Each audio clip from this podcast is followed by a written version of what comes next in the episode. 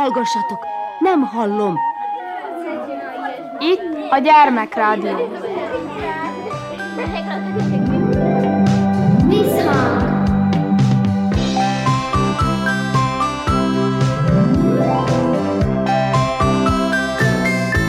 Visszhang! Visszhang! Sziasztok! Krnács Erika vagyok, szeretettel üdvözöllek benneteket. Műsorunkat egy Andersen mesével kezdjük, utána pedig Múzsiára megyünk virtuálisan. Tartsatok velünk!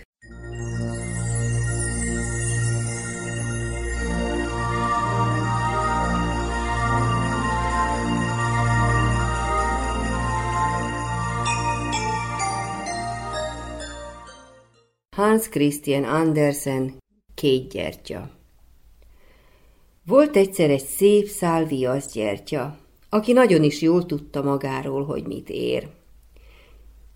Viaszból teremtettek, formába öntöttek, kevékedett. Szebb a lángom, mint más közönséges gyertyának, s tovább is égek. Kristályüvegcsillárban volna a helyem, vagy legalább ezüstgyertya tartóban. Gyönyörű élete lehet, sóhajtott fel mellette a fagyú gyertya. Engem bizony csak fagyúból teremtettek, de azért én is érek valamit, minden esetre többet, mint némelyik fagyú gyertya, akit csak háromszor mártanak. Engem nyolcszor mártottak, hogy elég vastag legyek. Nem is panaszkodom a sorsamért. Tudom, hogy előkelőbb dolog viaszból születni, mint fagyúból, de hát nem rajtunk múlik, hogy minek születünk. Kegyen majd a szobába kerül, a kristálycsillárba, én meg a konyhába. Az se utolsó hely, hiszen az tartja el az egész házat. Ó, húzd el száját a viaszgyertya. Van a világon fontosabb dolog is az evésnél. Sokkal többet ér a társasági élet. Ha az ember egy ragyogó társaságban, maga lehet a legragyogóbb. Ma este bál lesz a házban. Mindjárt jönnek értem meg a családomért. Ahogy kimondta, már jöttek is érte. De nem csak őt vitték el, hanem a fagyú gyertyát is. Maga a házasszonya vette a kezébe, és a konyhába vitte. Egy kisfiú vártott kosárral a kezében.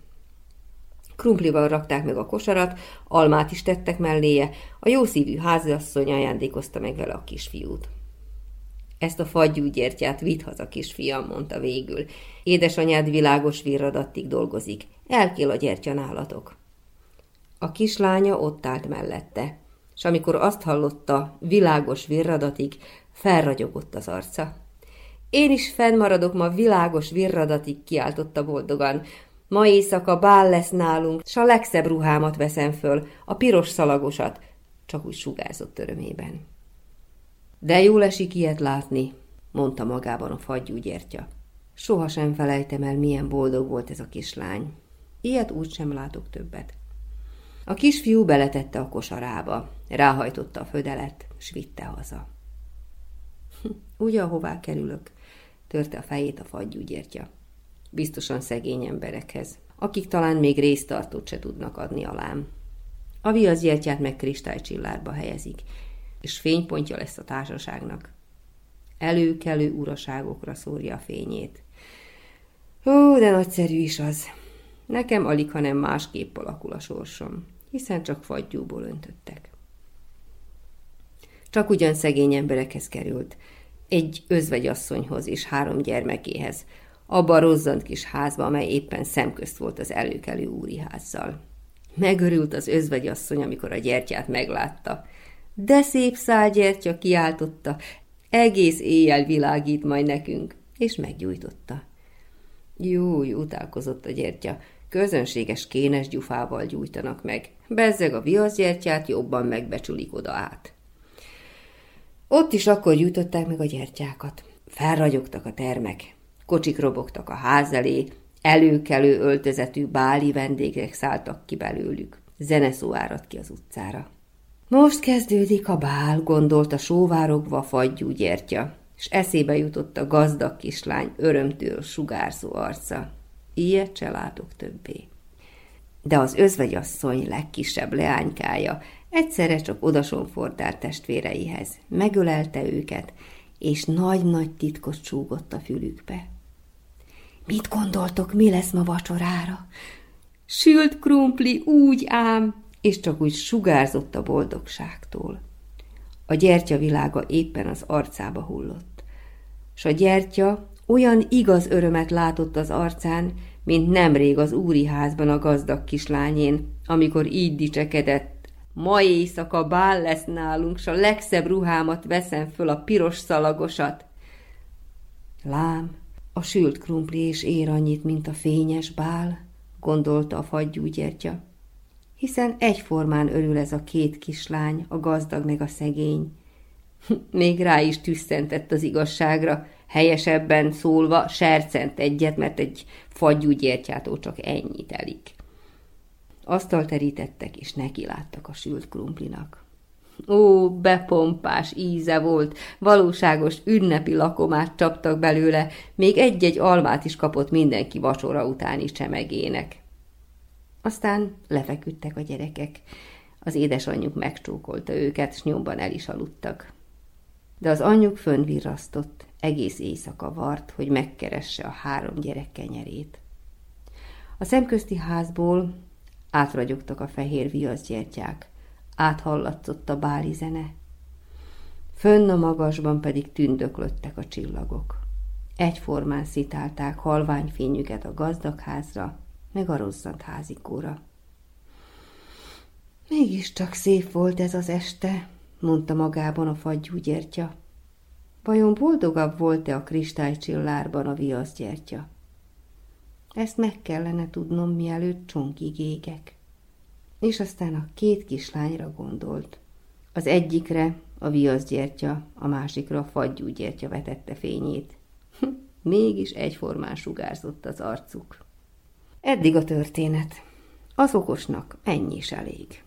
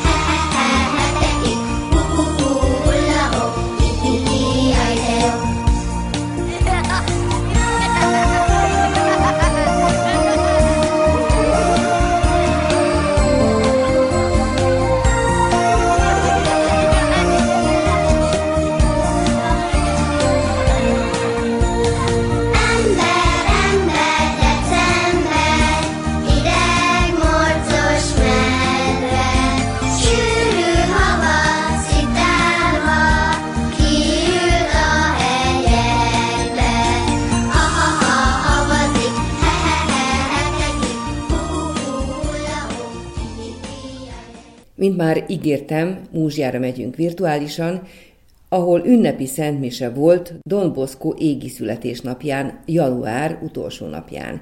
Mivel Múzsján nagy hagyománya van az oratóriumoknak, szeretik a gyerekek az összejöveteleket. Ezt egykoron a 19. században Don Bosco álmodta meg. Néhány muzsai gyerek beszél élményeiről Kónya Kovács Otília mikrofonja előtt. Ti mit tudtok Domboszkóról? Most itt voltunk ezen az ünnepségen. Kedves és szereti a gyerekeket. Szerintem egy hatalmas nagy jótevő, segít másokon, a gyerekeken tanítja. Szerintem is. Sok minden foglalkozás volt így az oratóriumokban. Ő oratóriumokat szervezett, igaz-e? Igen, igaz, és tanította a gyerekeket, hogy mit csináljanak, hogyan tanuljanak, és egész nap vigyázott rájuk. Mert különben hol lettek volna ezek a gyerekek? Utcán lettek volna, és nem lett volna anyjuk meg apjuk. Rosszalkodtak volna, így meg megtanultak sok minden jót.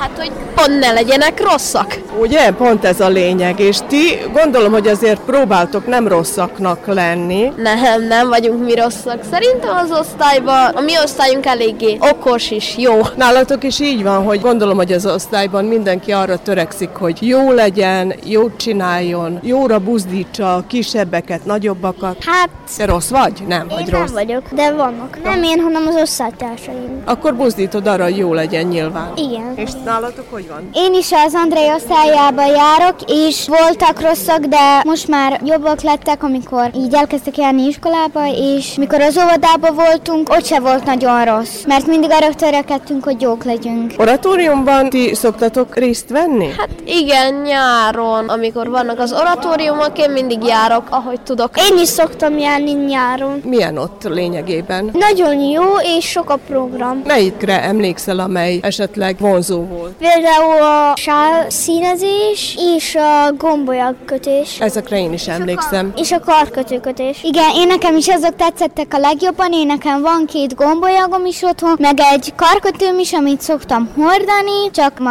elfelejtettem, de valamelyik nap felhúzom, meg így szülinapokra is, és én nekem is ezek tetszettek a legjobban. Te neked mi? Esetleg van itt sok játék is, ugye? Az oratóriumban. Igen, nagyon sok van. Az én kedvencem konkrétan a vízi csaták, mert összefogni, sok vízi fegyver, csak azt nem szeretem, amikor látták, hogy nálam van a nagy vízipuska, aztán meg jól fejbe dobtak egy pohár vízzel. És akkor ez a lényege, hogy mindenki vizes legyen ilyenkor. Igen. Más játékok is voltak, bár az ilyen, amit Andréjék csináltak, azok nem nagyon tetszettek nekem, de nagyon szeretem az oratóriumot. Nézd, ez is boldogság, szépen mosolyog a tél, hol a nyár lehet, nem is gondol ránk, minden hófehér. Nézd, ahogy felhőn át, itt-ott leköszön a fény, fut a szél, csupa piros arcot lát, minden út mentén. Nagy tűz lobog a téren, dob szól és hegedűk, Körtánc forog a jégen, sok szív megszelidül. Gyere szól már az ének szó, szánkóvár és fiskó.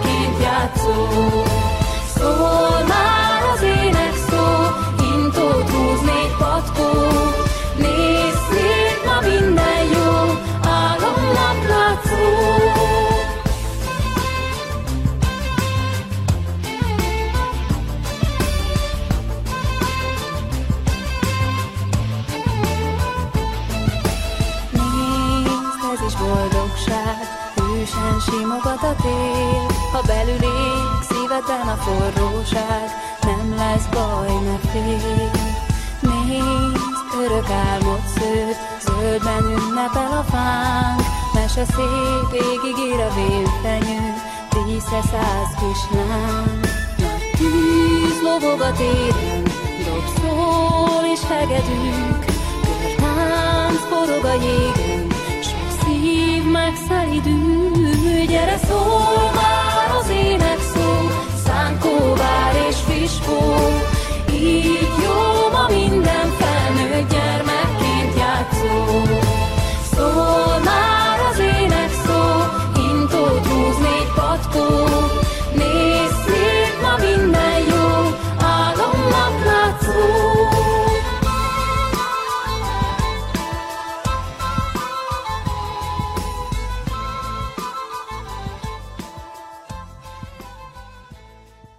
Kedves gyerekek, szólás és eredet magyarázattal folytatjuk műsorunkat. A fején találta a szöget című könyvet tartom a kezemben, és három téllel kapcsolatos szólást fogok most felolvasni.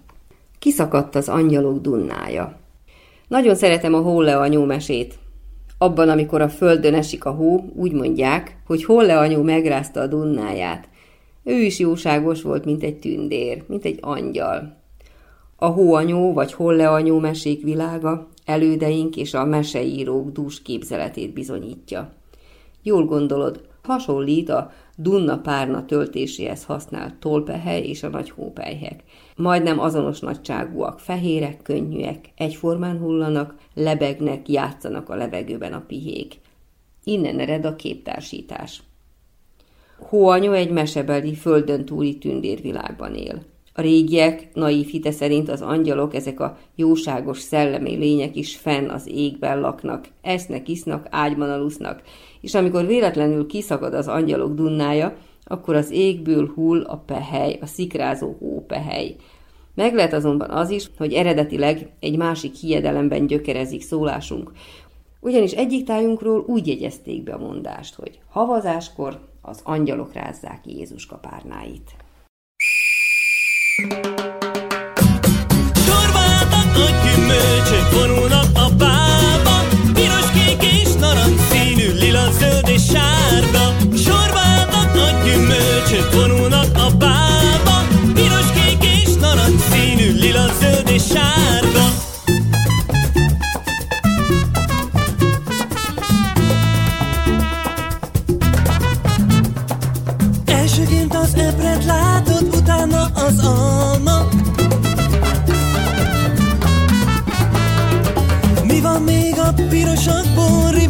make my own. Sure, my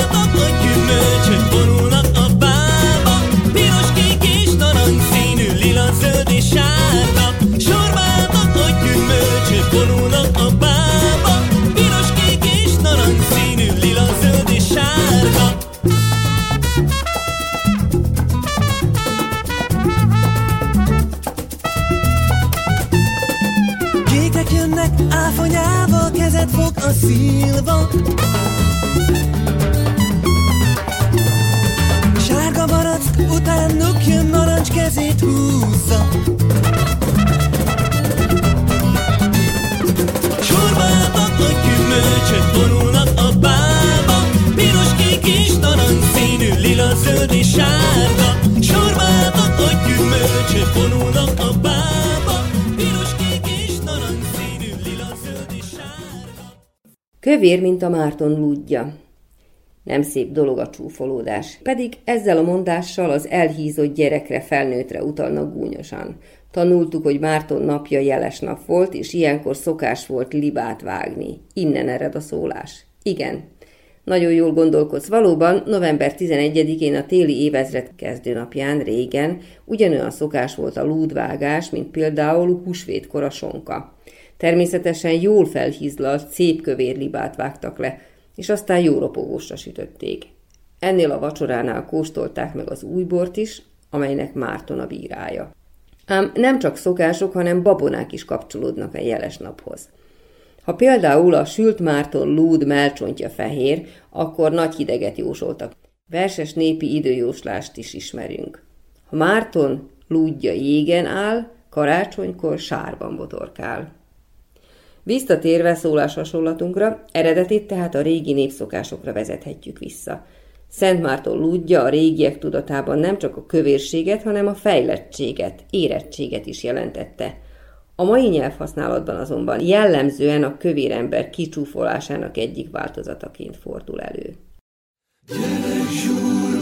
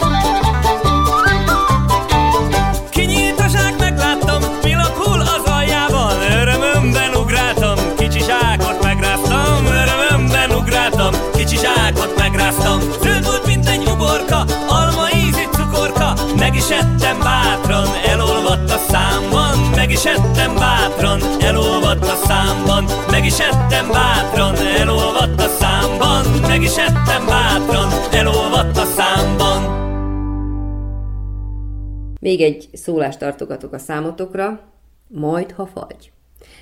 Ez a szólás, mintha azt jelenteni télen. De mi akkor mondjuk, amikor azt akarjuk kifejezni, soha. Arra aztán hiába vársz. Akkor hogy kerül ide a tél? Valóban azt jelenti a szólás, hogy soha napján, és hogy miért éppen a télképe társul az értelmezéséhez. Kiderül, ha megismerjük azt a régi gyermekmondókát, amiből a szólás származik. Majd ha fagy, hó lesz nagy. Répa terem, vastag, nagy. Láthatod, olyan eseményt ígér a mondóka, ami soha be nem következhet.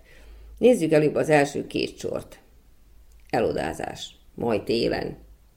Kényeskedő elutasítás érződik ki belőle. Amikor pedig a versikét végigolvassuk, kiderül, gúnyolódó, teljes visszautasítás rejlik a szavak mögött. Hiszen télen nem terem répa, ezt a bolond is tudja. Más mondásokkal is kifejezhetjük, hogy soha napján, például majd a piros hó esik. Holnap után kiskedden, borjúnyúzó pénteken. Holnap után angyalom, disznónyíró szombaton. Megadjuk, majd ha havast eladjuk. Mindegyikre jellemző a tréfás, olykor gúnyolódó kifejezésmód, a rímes ritmusos hangzás.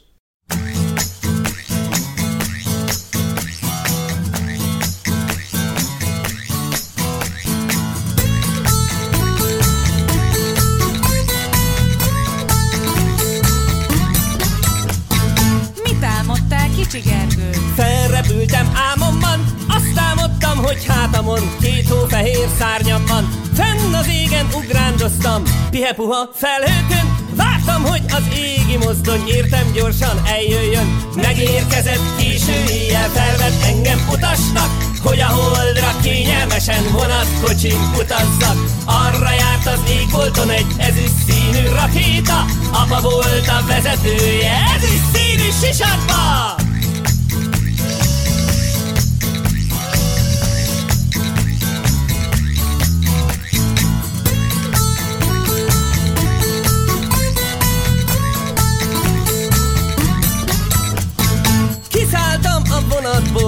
apa felé repültem Ez is színű rakétába apa mellébe ültem. Holdon, holdon, sárga holdon hintáztunk egy keveset Lecsúsztam a sárga csúszán, apa fogtak kezemet. Elindultunk hazafelé, hulló csillag vezetett Amikorra hazaértünk, éjféltájban lehetett. Elindultunk hazafelé, hulló csillag vezetett Amikorra hazaértünk, éjféltájban lehetett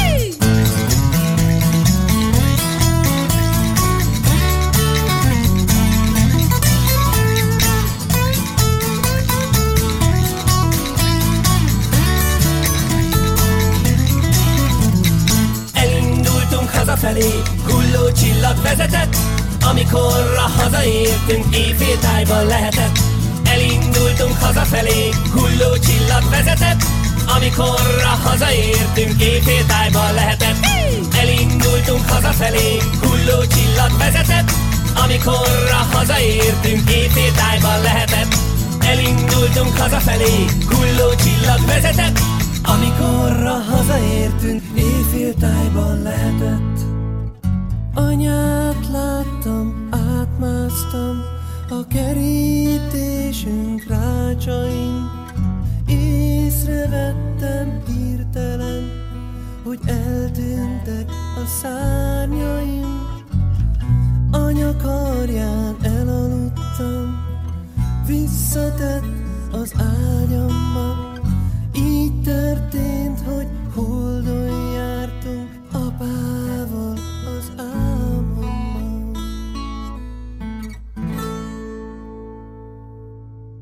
A folytatásban rekreáljunk egy kicsit, David Juditot hallgatjuk.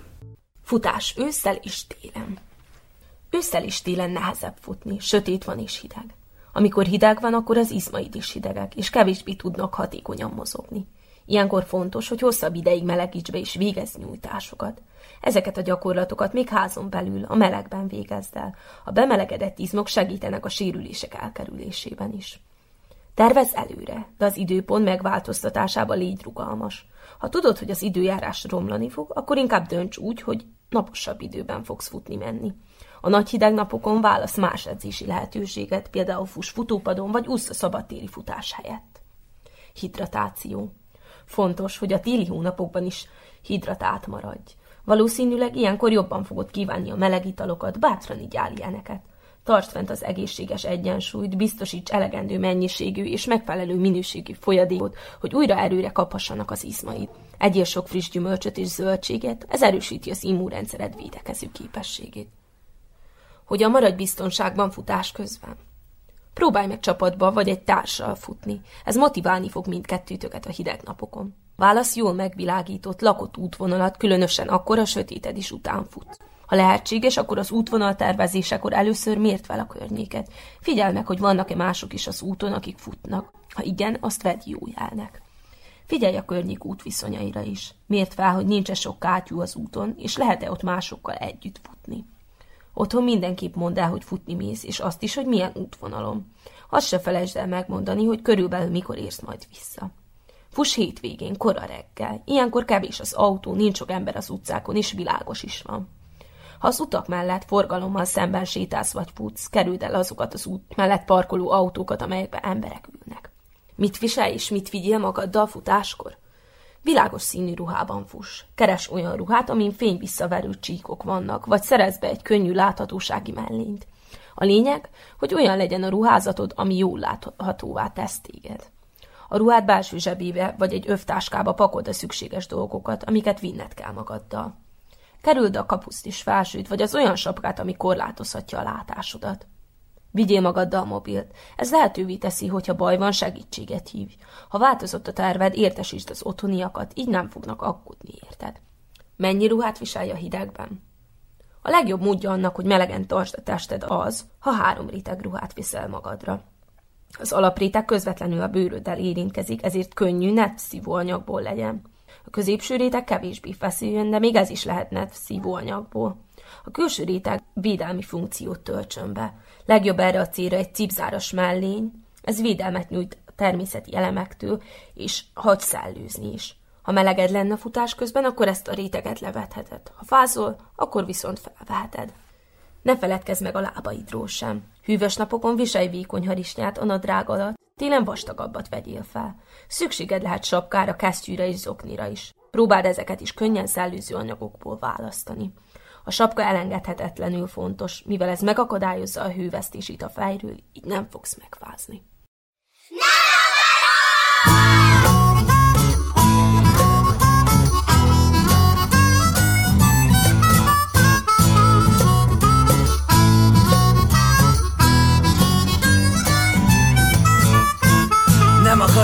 felkelni még ilyen korán reggel? Nem akarok piros pulcsit, kérlek anya tedd el. Nem akarok reggelizni, kicsit fáj a hasam. Nem akarok fésüködni, ne húzd meg a hajam!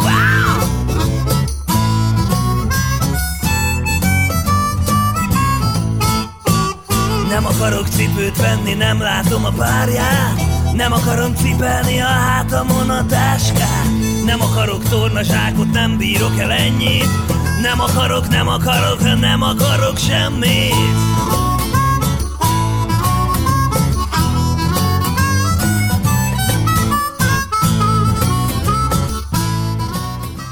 Kedves gyerekek, Visszhang című műsorunk ezzel véget ért.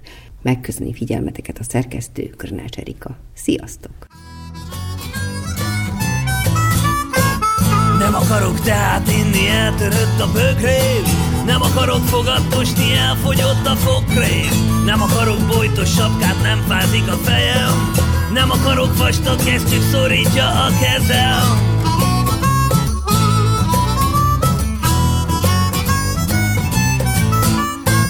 Nem akarok orrot fújni, nem folyik az orrom.